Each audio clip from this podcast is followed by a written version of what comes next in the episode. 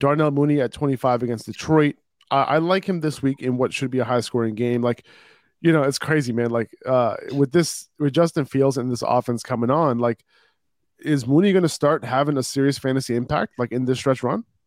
I mean, it's it's tough to say. Uh, Fields did have three passing touchdowns last week, but when we look at where a majority of Fields' points have come because he's been so successful lately, it's been on the ground.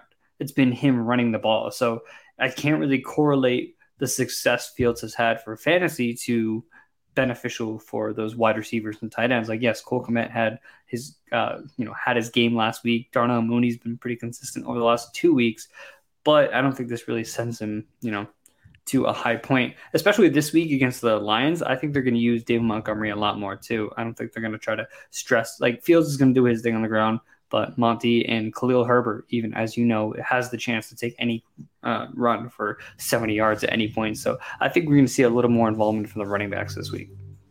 Yeah, no, I hear that. And and you know, one thing that I was looking at, you know, when it comes to Justin Fields is that his dropbacks, his not the number of dropbacks that he's had has gone up.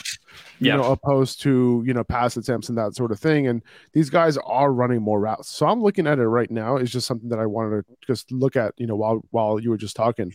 Uh, you know, since week six, I'm gonna look at to see who had the most dropbacks in the NFL. What are we going to week 10, right? So let's say last four weeks let's see. So Justin Fields has the 10th most dropbacks in the NFL among quarterbacks over the last four weeks. You know, which means that they have significantly increased the percentage of pass plays, right? Um, and now with Chase Claypool coming in now, you know, I can imagine that kind of staying stable right?